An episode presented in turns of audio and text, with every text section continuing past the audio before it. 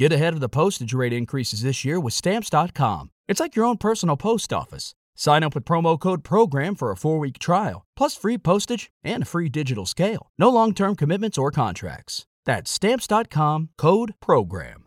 When you drive a vehicle so reliable it's backed by a 10 year, 100,000 mile limited warranty, you stop thinking about what you can't do and start doing what you never thought possible. Visit your local Kia dealer today to see what you're capable of in a vehicle that inspires confidence around every corner.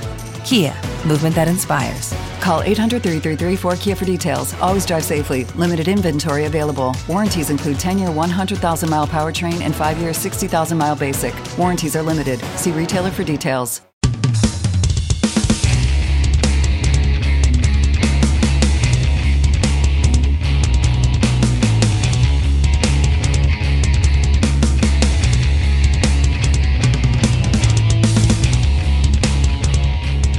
Bentornati amici a Behind the Music, il podcast edito da pennadicorvo.it che ci svela il retroscena della musica.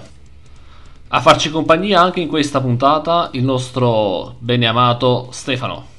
Ciao Stefano. Ciao mitico, un grande saluto a te e a tutti gli High Flyers che ci seguono. Tieniti pronto Stefano, perché oggi parliamo dei Doors e questa è la loro Riders on the Storm. A poco.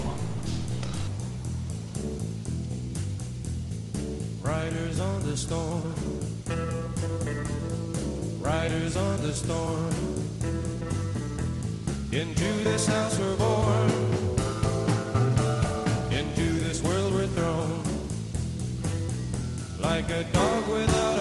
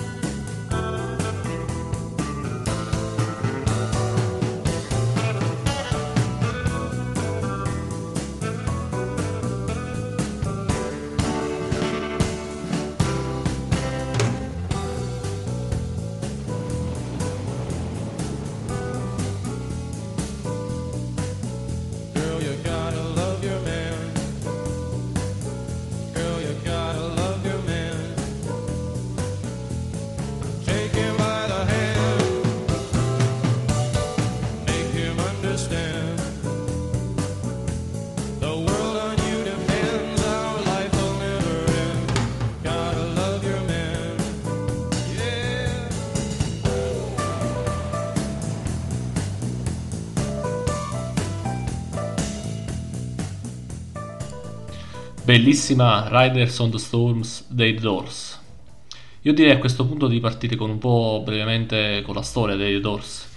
I Doors sono un gruppo musicale rock statunitense fondato a Venice Beach nel 65 e i membri che lo costituirono furono Jim Morrison alla voce, Robbie Krieger come chitarrista, Ray Manzarek organista, John Desmore alla batteria e si sciolse definitivamente nel 73, due anni dopo la prematura morte di Jim Morrison.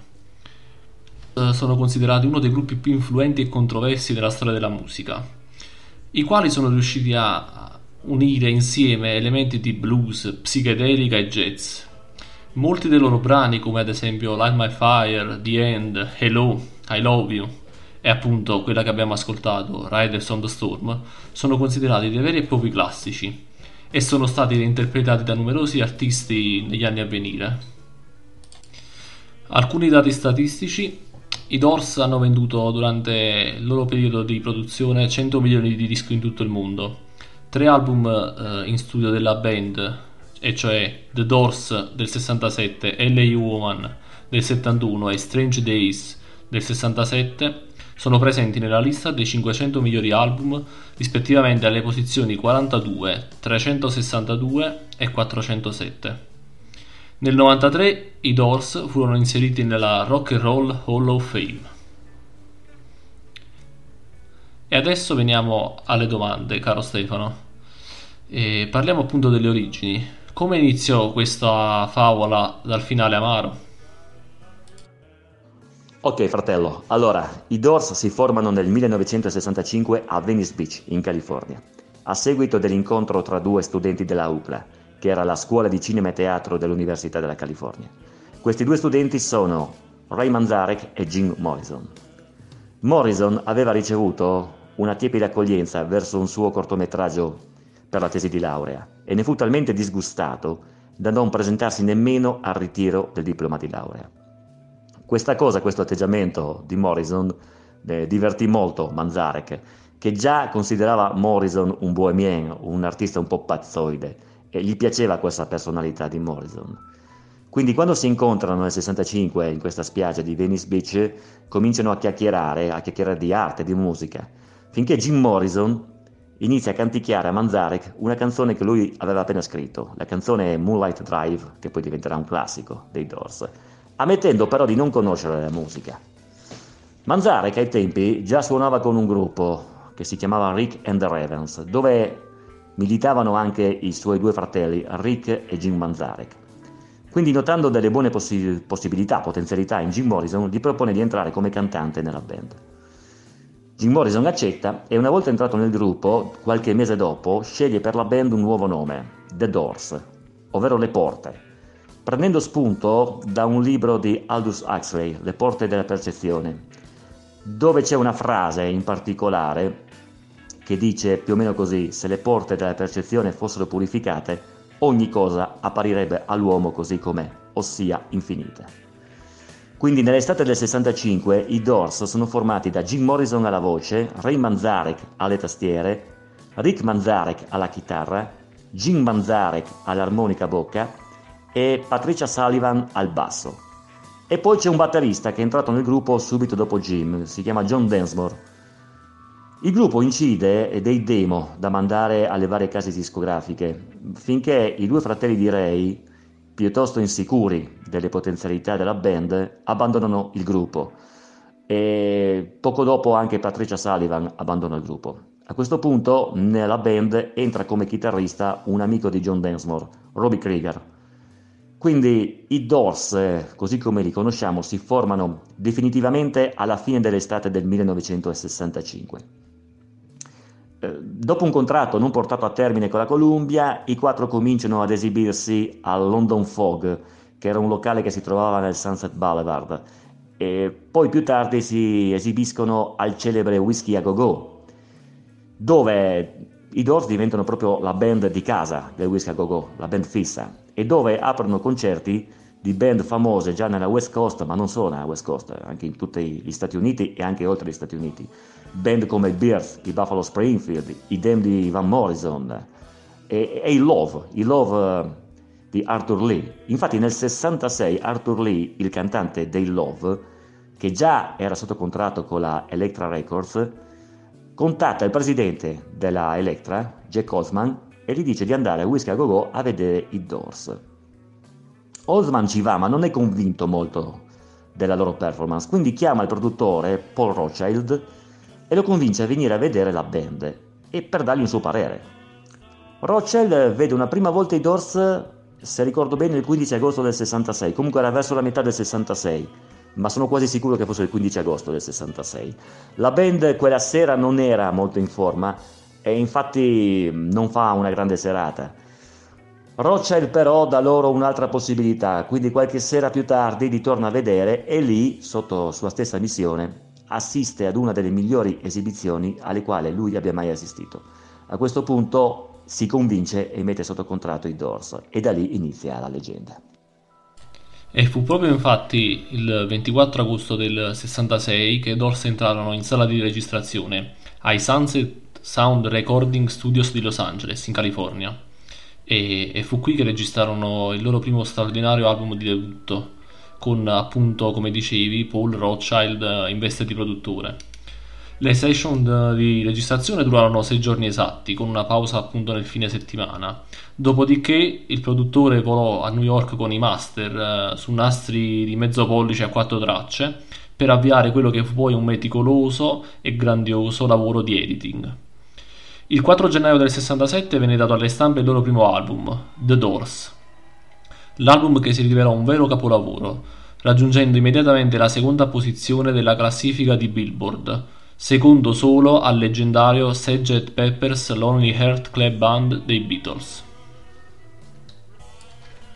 Ti chiedo quindi un'altra cosa. Come fece quest'album a far sfrecciare in cima alle classifiche i Doors? E soprattutto, quali caratteristiche lo resero subito un disco memorabile? Beh, qui mi inviti a nozze, fratello, perché qua parliamo di quello che secondo me è il miglior lavoro dei Doors di sempre. Allora, partiamo dalla tecnica, che è una cosa di cui non si parla spesso, però la tecnica è molto importante nella band. Cominciamo con Jim Morrison. Jim Morrison che è sicuramente il meno preparato dei quattro, perché Jim Morrison non conosce la musica, Jim Morrison non suona uno strumento, Jim Morrison non ha mai cantato in una band prima di entrare nei Doors, Jim Morrison non ha mai preso lezioni di canto. Eppure Jim Morrison è un baritono, ha una voce bassa, non ha una grande estensione, eppure riesce ad adattare la voce, a volte rendendola pure cavernosa, in maniera tale da farla diventare un vero e proprio marchio di fabbrica all'interno della band. Se tu ascolti Jim Morrison, cioè la sua voce è inconfondibile, la riconosci tra mille.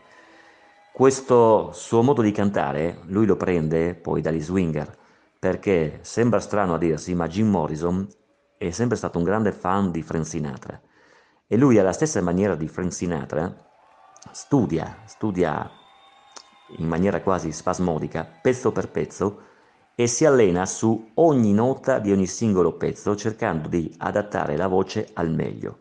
Una tecnica che era propria appunto degli swinger e non dei rocker. Quindi questa è già una cosa che differenzia la band dalle, dalle altre band.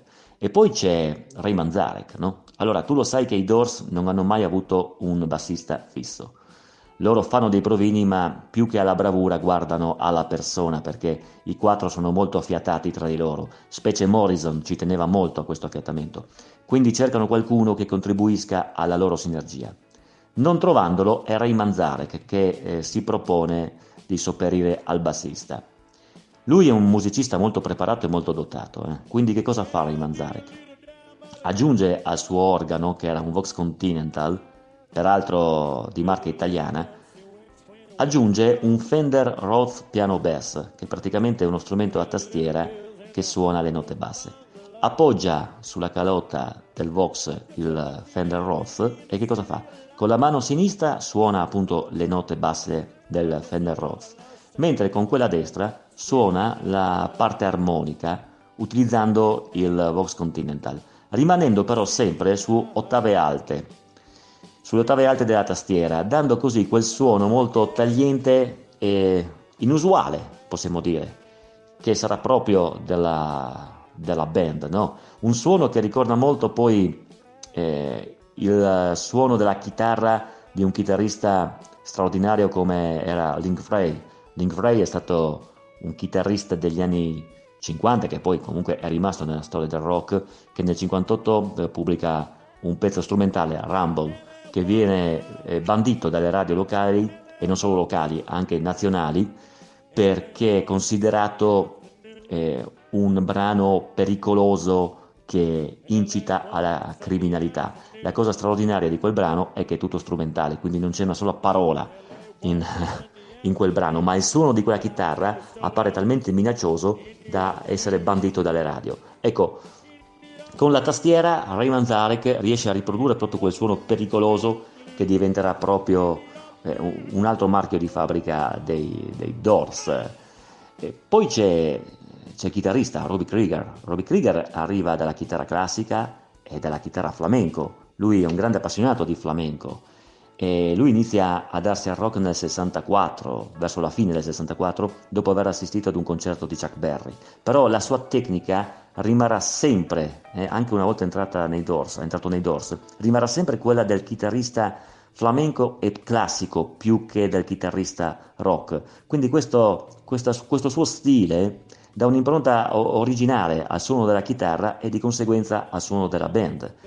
E poi c'è il batterista, il batterista John Densmore, lui viene dal jazz e molto difficilmente cede arrangi- agli arrangiamenti classici del rock, Eh, invece favorisce arrangiamenti jazz e, e di bossa nova per esempio. Eh, tu prendi, che ne so, prendi, prendi eh, un brano come Break on Trug che, che sta appunto che, che si trova nell'album no? Break on Trug to the Other Side ecco lì senti già che Densmore eh, ha un, un arrangiamento di bossa nova in quel brano produce un ritmo molto clave che riproduce con, con un click eh, sul, sul bordo del tamburo sotto il pattern esattamente come fanno appunto i batteristi latinoamericani quindi eh, poi Densmore c'è da dire anche questo che lui proprio come i batteristi jazz più che alla melodia eh, lui cura eh, gli accompagnamenti guardando eh, le parole della canzone lui si ispira alle parole della, canzone e quindi eh, gli arrangiamenti li fa ispirandosi alle parole di ogni, di ogni singola canzone e poi parliamo beh, insomma, della musica in genere no? Eh, Morrison disse una volta che un buon album deve scorrere fluido pezzo per pezzo, proprio come se fosse un racconto. E quell'album di debutto si presenta proprio così, fluido, fluido come eh, in un racconto. Secondo me lì c'è l'aspirazione massima dei Doors. Eh, abbiamo parlato di Break on Trug. Break on Trug, lì ragazzi, eh, in quel brano troviamo, troviamo aspirazioni addirittura poetiche, eh, come, parliamo, parliamo di, di, di, di, poeti come Albert Camus, capito? Lì in Break on Trug li troviamo i poeti lisergici, eh, Trug che vuol dire apriti un varco dall'altra parte, insomma. Abbiamo, abbiamo per esempio in Soul Kitchen, altro pezzo, eh, tra l'altro Soul Kitchen è dedicato ad un ristorante che si trovava vicino all'università dove studiava Jim Morrison, che si chiamava Olivia Soul Kitchen, dove lui andava a mangiare e a scrivere le sue poesie e le sue canzoni. In Soul Kitchen troviamo veramente il rhythm and blues, il rhythm and blues, quello di Salomon Bark, insomma, eh, quello dei, dei, dei, dei, grandi soulmen che potevano, che potevano essere appunto Salomon Bark, Otis Redding, Soul Kitchen, se la dovessi suonare con, con un'orchestra de, con, con, dei fiati, è, è soul e rhythm and blues a tutti gli effetti. C'è, c'è Ray Charles, c'è Ray Charles in molti intro e in molti intermezzi di Manzarek si sente chiaramente l'influenza di, di Ray Charles. E, um, abbiamo, abbiamo, anche il blues, no? Il blues, proprio quello, quello classico, uh, blues, blues che, che, che, arriva, che arriva per esempio da, da, da Paul Butterfly, per esempio. Ecco, eh, ci sono molte, molti riff di chitarra di Krieger in, que, in, quell'album che ricordano il blues di Paul, di Paul Butterfly. E, e, poi c'è, c'è il blues più, più, classico perché c'è Backdoor Man. Backdoor Man che è un, una cover del grande Willie Dixon pezzo che poi ha fatto non solo Willie, Willie Dixon ma anche Howling Wolf. E loro rifanno dandogli poi un'impronta un po' più psichedelica. C'è, appunto c'è la psichedelia in quel, in quel disco. Ci sono Secondo me lì ci sono molti elementi anche che eh, conducono, conducono scusami, a quello che poi diventerà il rock progressivo. Eh, tu sai che il rock progressivo viene fatto nascere storicamente eh, verso la seconda metà degli anni 60 in Inghilterra, grazie a gruppi come i, primi, i primissimi Pink Floyd, i Genesis, ma soprattutto i Procol Harum. Okay?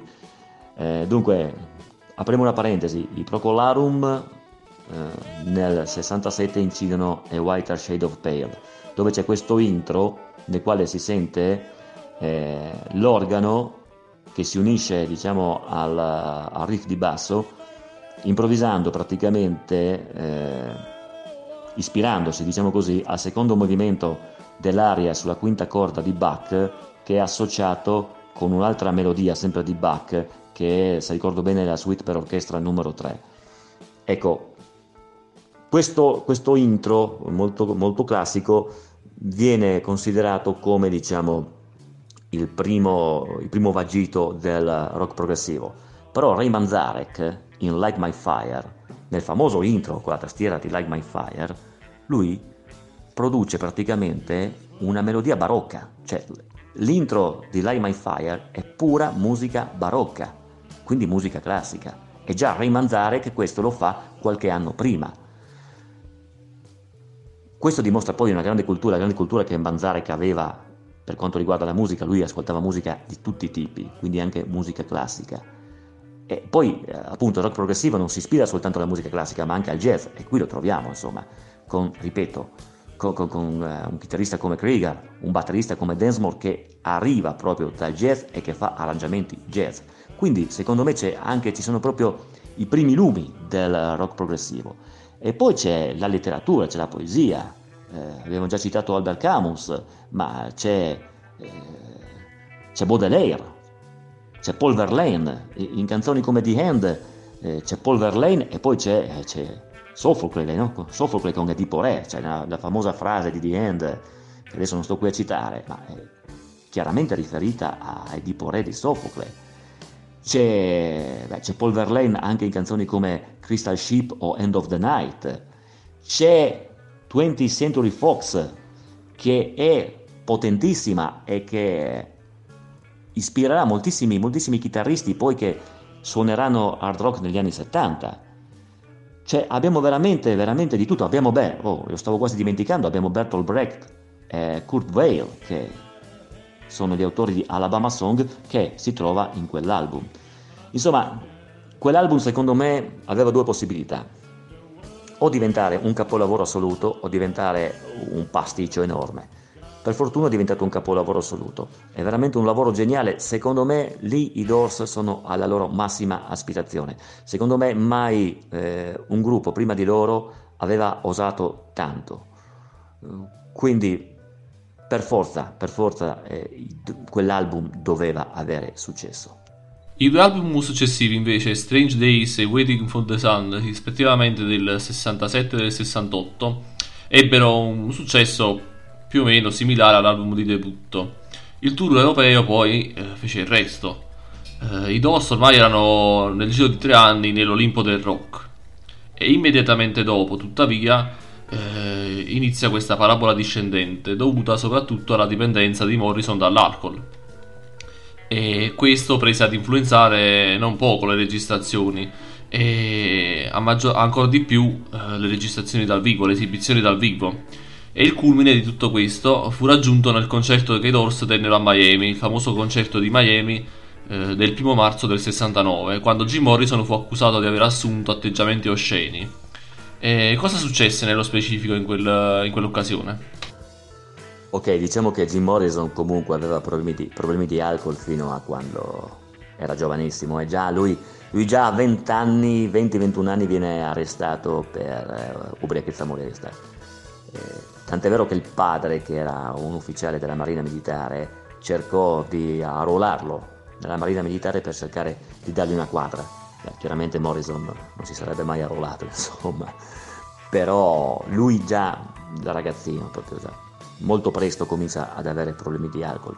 Pro- problemi di alcol che poi sicuramente aumentano quando poi diventa famoso, diventa una rockstar. Sai benissimo com'è poi il giro, e specialmente negli anni 60, tra, insomma, nel mondo del rock and roll, alcol a tutto spiano e poi eh, chiaramente droga, stupefacenti. Quindi lui comincia a fare uso smodato di stupefacenti e ad abusare sempre più di alcol. Tant'è vero che il concerto del- di Miami è veramente l'apice, no? però lui già spesso e volentieri in altri concerti aveva avuto atteggiamenti simili.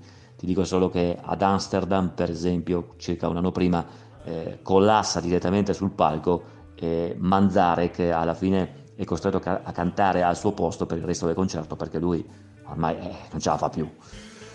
Il primo marzo del 69, in par- adesso parliamo, parliamo appunto della- dei fatti di Miami, il primo marzo del 69 appunto i Doors devono tenere un concerto al Dinner K Auditorium di Miami. Eh, pensa che il Dinner K poteva ospitare circa 600 persone, ma quella sera ce n'erano quasi il doppio. Il concerto parte male fin, fin dalla preparazione perché eh, Manzarek, Krieger e Densmore arrivano a Miami eh, la mattina del primo marzo del 69 per le prove, ma con loro non c'è Jim Morrison. non è, Morrison non è riuscito a prendere l'aereo perché ha avuto un litigio con la fidanzata e quindi non è riuscito a prendersi l'aereo assieme agli altri. Eh, quando va all'aeroporto perde anche l'aereo successivo perché si attarda al bar dell'aeroporto e già lì si ubriaca.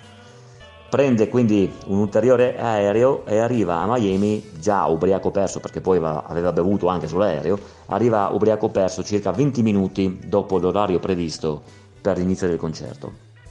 Quando sale sul palco Morrison è oh, cioè, ubriaco finito, inizia ad insultare pesantemente il pubblico, eh, dando pure al pubblico eh, degli schiavi, schiavi del sistema e tutte queste cose qui, e non finisce, non finisce mai di parlare.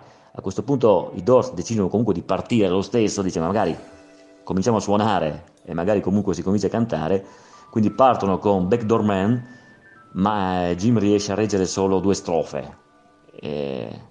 Al, momen- al momento in cui eh, Krieger comincia da solo, lui interrompe tutti e riprende a parlare con il pubblico. La band allora attacca 5 to, 5 to 1, ma Morrison non riesce a, proprio a cantarla e continua a parlare e insultare il pubblico. Eh, continua con eh, queste storie, siete un branco di schiavi, di schiavi, vi fate comandare a bacchetta, vi piace essere schiavi. E qualcuno del pubblico comincia a reagire, no? a fischiare. Eh, la band eh, ci riprova, attacca con Touch Me, eh, che Morrison non canta per nulla e addirittura eh, la, la interrompe dicendogli no, no, no, no, così non va bene, non la state suonando bene.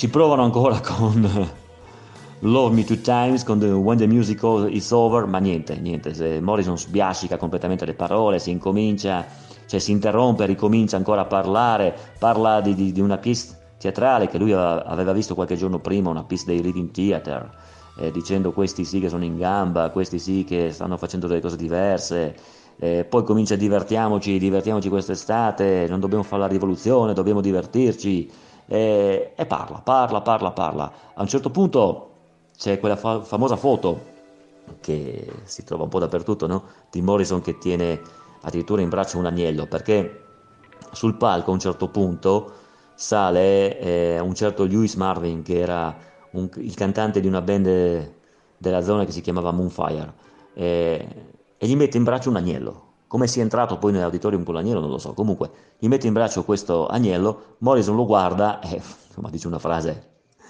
così, piuttosto sconveniente su quello che farebbe con l'agnello. E poi a questo punto incita il pubblico dicendo dai, forza, spogliamoci, spogliamoci, divertiamoci e comincia a sbottonarsi la camicia. Si toglie la camicia e a questo punto interviene la polizia che, che se lo porta via con, eh, con l'accusa di aver esibito in pubblico i genitali. In realtà questa accusa non trova mai una prova perché eh, nessuno, nessuno, né il pubblico né lo staff ha visto Morrison denudarsi completamente. E, però, nonostante, nonostante questo, eh, viene condannato a sei mesi di lavori forzati e a 500 dollari di multa. Eh, gli viene proposto anche di fare un concerto gratis al posto di questa condanna, ma Morrison si rifiuta perché dice ok, però io non, non mi sono denudato completamente, non ho mostrato i genitali e quindi eh, rimane la condanna. Gli pagano la cauzione e Morrison ricorre in appello, però non riuscirà ad arrivare in appello perché morirà prima. Eh, Comunque eh, gli è stata data la grazia postuma poi a Jim Morrison qualche anno fa perché è stato comunque riconosciuto innocente per, questi, per questo tipo di reato. Arriviamo quindi alla, mm, alla morte di Jim Morrison del 3 luglio del 71. E Morrison venne trovato privo di vita nel- nella vasca da bagno del suo appartamento di Parigi. E si concluse eh, in un primo momento che fosse morto per arresto cardiaco, anche se successivamente eh, si venne a sapere che nessuna autopsia fu eh, effettuata sul corpo di Morrison prima di essere sepolto eh, nel cimitero di Père Lachaise di Parigi. La sua morte quindi rimane avvolta nel mistero, e anche perché oltre al suo medico e alla sua ragazza nessuno vide il corpo prima della sepoltura. E il funerale fu ehm, presenziato solo da poche persone, per evitare appunto il via vai di fotografi e personaggi vari. E la, la morte di Jim quindi avvia due movimenti ben distinti. Il primo, quello che ancora tutt'oggi eh, continua, è quello del pellegrinaggio di persone che ogni anno, nell'anniversario della morte di Jim Morrison, si rega sulla sua tomba per eh, omaggiare questo grande artista, per tributare la, la propria devozione a un personaggio che comunque fece la storia del rock e della musica in generale. E una, una corrente, una controcorrente appunto opposta a questa che ritiene eh, che il cantante mito sia ancora vivo e vegeto e si stia godendo la vita in qualche parte remota del, del mondo, un po' come eh, dicemmo qualche puntata fa con eh, il buon vecchio Elvis Presley. E la morte di Jim Morrison, avvenuta quindi all'età di 27 anni, eh, va così ad aggiungere l'artista al cosiddetto e fantomatico Club dei 27, eh, che indica appunto tutti gli artisti che eh, hanno perso la vita all'età di 27 anni. E questo club comprende artisti come Brian Jones, eh, Jimi Hendrix, Janis Joplin e successivamente a questo club eh, vi si aggiunsero anche Kurt Cobain ed Amy Winehouse. I DOS quindi non si sciolsero mai ufficialmente. Quindi ti chiedo, ehm, i restanti membri della band, come se la passano? E allora Ray Manzare, che poverino scompare, scompare nel 20 maggio del 2013 in Germania eh, per un tumore ai dotti biliari. Dopo i Doors, eh, lui, vabbè, eh, dopo diciamo gli altri due album fatto- fatti con eh, Krieger e, e Densmore, eh, si dà alla carriera solista, incide alcuni album come The Golden Scarab nel 72, diventa produttore negli anni 80 di varie band, ricordiamo è stato produttore anche di Echo and the Bunnymen, band famosissima negli anni 80. eh, ha collaborato con moltissimi, con moltissimi artisti, insomma, Eric Clapton, Iggy Pop, eh, e poi con, eh, con Krieger ha formato eh, questa band, appunto The Doors of the 21st Century, dove suonava dal vivo, eh, andava in giro a fare concerti dal vivo, cantando appunto le canzoni dei Doors. Tra l'altro, per questa cosa nel 2005 eh, John Densmore fece causa a Krieger e Manzarek perché eh, non- secondo lui non era giusto che comunque eh, la band adottasse ancora il nome di The Doors e quindi hanno avuto anche dei contrasti insomma fra di loro. Eh, Densmore poi, ecco abbiamo parlato di Densmore, Densmore ha continuato a suonare la batteria più che altro nell'ambiente jazz, non ha fatto diciamo grandi cose eh, da solista, anzi da, da solista mi sa che non ha fatto proprio niente. Ha collaborato con vari artisti jazz eh, più o meno famosi, eh, ha aperto una scuola di batteria molto, chiaramente molto quotata e molto, molto ben frequentata e si è dato anche alla scrittura, ha scritto alcuni romanzi, tra l'altro ha scritto anche una sua biografia intitolata uh, Riders on the Storm dove parla appunto del suo rapporto con Jim Morrison e, e lì rivela che il rapporto con Morrison non è mai stato troppo facile, eh, che Morrison era molto più per le cose spirituali mentre Densmore era molto più per le cose diciamo eh, non dico materiali ma per, per le cose certe, sicure, mentre Morrison lasciava molto andare, ecco. Eh, mentre Robbie Krieger, Robbie Krieger eh, beh, insomma, lui a un certo punto, dopo lo scioglimento definitivo dei Doors, eh, forma con John Densmore eh, la Boots Band, eh, che pubblica due album di blues eh, tra il 72 e il 74. Poi diventa, diventa chitarrista fusion e ha inciso molti album come chitarrista fusion. Tra l'altro eh, ricordiamo un album in particolare, Singularity del 2010, che è stato candidato ai Grammy Award. Un album molto bello. Mm, dà- ha fatto moltissimi album come, come chitarrista fusion, adesso tutti non me li ricordo, ma mm, molto, mm, molto quotato come chitarrista fusion ed è diventato uno dei, dei migliori, dei migliori tra i chitarristi di quel genere. Tra l'altro poi sia Krieger che Densmore si sono ritrovati nel 2016 e hanno dedicato un concerto tributo a Ray Manzarek nel febbraio di quell'anno per ricordare appunto eh, il grande Manzarek. Hanno fatto questo concerto assieme a, tantissimi, a tantissime rockstar. Ecco, questo è quello che hanno fatto poi i rimanenti membri della, della band dopo lo scioglimento dei Doors. Ma quante ne sa il nostro Stefano? Incredibile, un pozzo di scienza. Eh, a questo punto ti farei quasi una domanda di interesse mio personale. E cioè ti chiedo del mio album preferito dei Doors, e cioè LA Woman, che è l'ultimo album in studio con Jim Morrison ancora in vita. Ed è, a mio modesto parere, è sicuramente da considerarsi l'album più blues di tutta l'intera produzione dei Doors. Oltre che, se vogliamo, sai che io sono un tipo romantico, oltre a rappresentare appunto il testamento spirituale della band. Eh, le registrazioni di L. Woman iniziarono nel- verso la fine del 70 e vanno avanti fino al completamento dell'album che avviene eh, verso l'aprile del 71. E diciamo questo mh, fece sì che Jim potesse ritenersi libero dal, mh, dai doveri, diciamo così, verso l'etichetta Electra. E cosa successe poi? Cioè, quest'album cosa, cosa comportò? Ah, ti piace LA Woman, eh? Beh no, effettivamente LA Woman è un grande album. Grande album, veramente. un- Secondo me, dopo The Doors è il miglior lavoro che hanno fatto. Per molti il contrario, per molti LA Woman è il miglior album in assoluto. Dipende dai punti di vista. Sicuramente è un album molto, molto blues. Doveva intitolarsi inizialmente The Doors Workshop, poi invece cambia in LA Woman. È prodotto non più da Rothschild perché nel frattempo Rothschild è stato cacciato dalla band, c'erano già da tempo molti dissapori tra lui e la band e al suo posto eh, il produttore è Bruce Botnick che era stato già ingegnere del suono nei precedenti album del gruppo.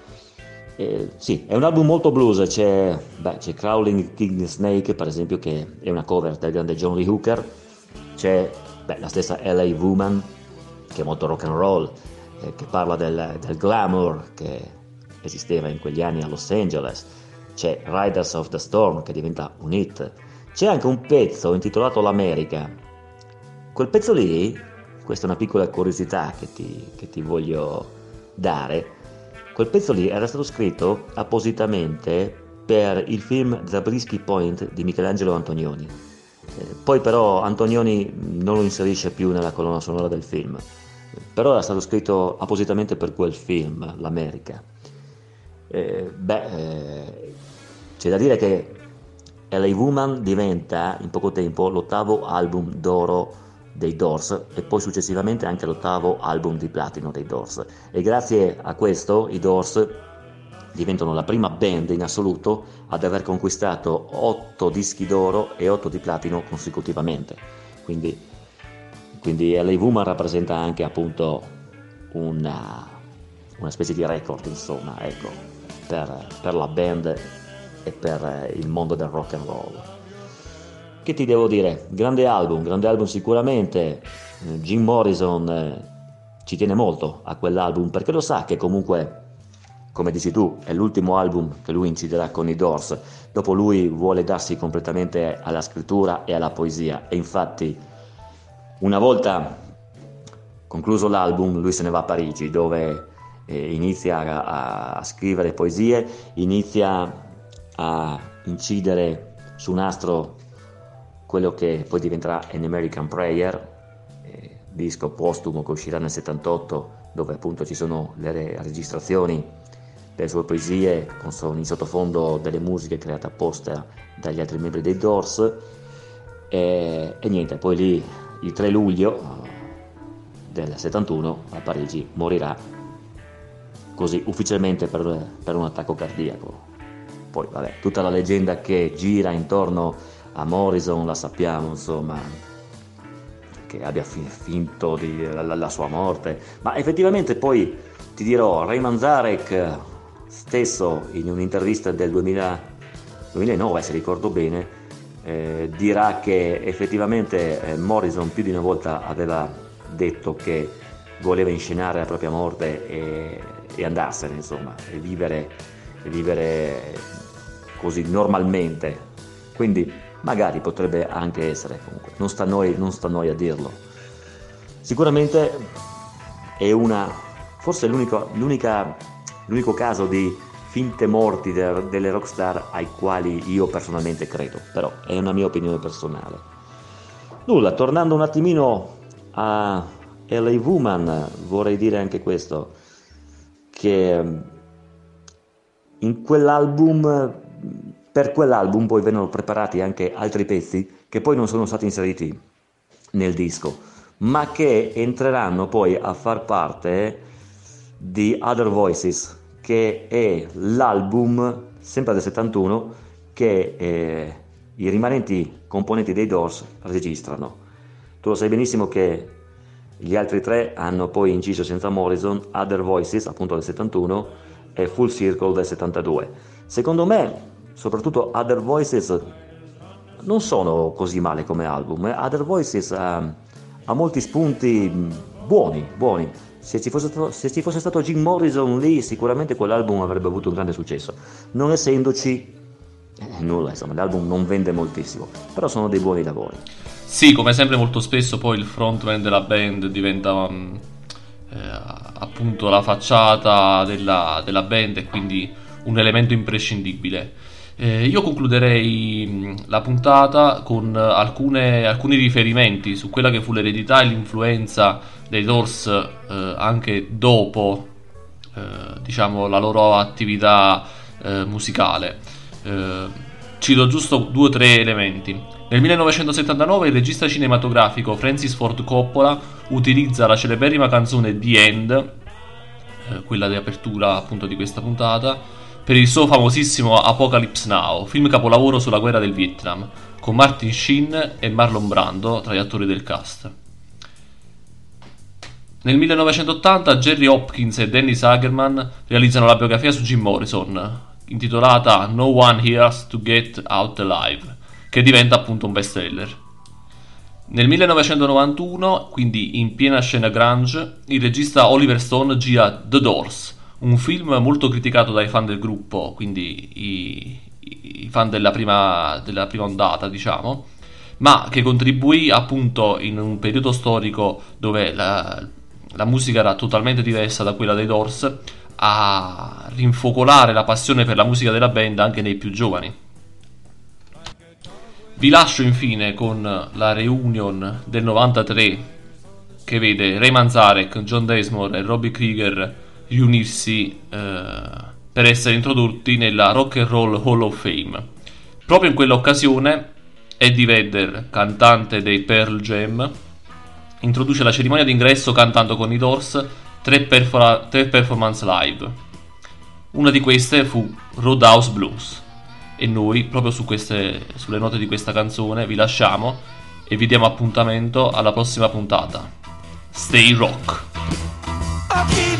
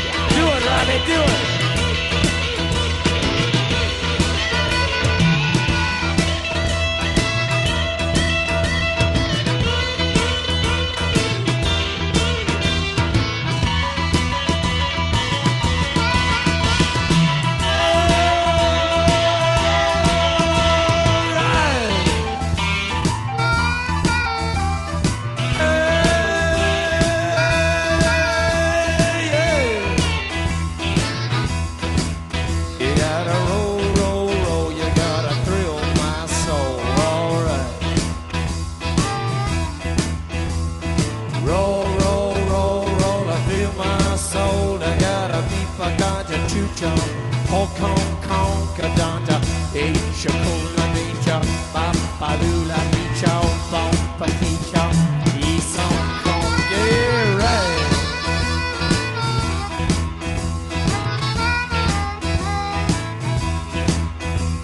Ashen Lady, Ashen Lady, give up your vows give up your vows.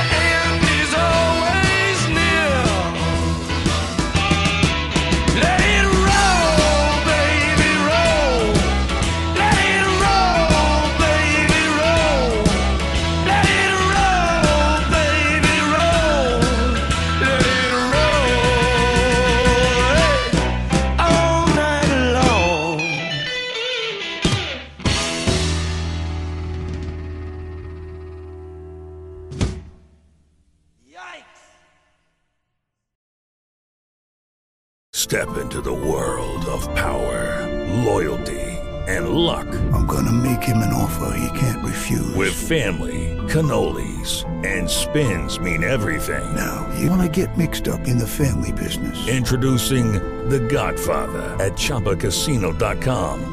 Test your luck in the shadowy world of The Godfather slot. Someday, I will call upon you to do a service for me. Play The Godfather now at ChumbaCasino.com. Welcome to the family. VGW Group. No purchase necessary. Void where prohibited by law. See terms and conditions. 18 plus. Step into the world of power, loyalty, and luck. I'm gonna make him an offer he can't refuse. With family, cannolis, and spins mean everything. now, you wanna get mixed up in the family business. Introducing The Godfather at ChumbaCasino.com. Test your luck in the shadowy world of The Godfather slot. Someday, I will call upon you to do a service for me. Play The Godfather now at ChumbaCasino.com. Welcome to the family. VGW Group. No purchase necessary. Void where prohibited by law. See terms and conditions. 18 plus.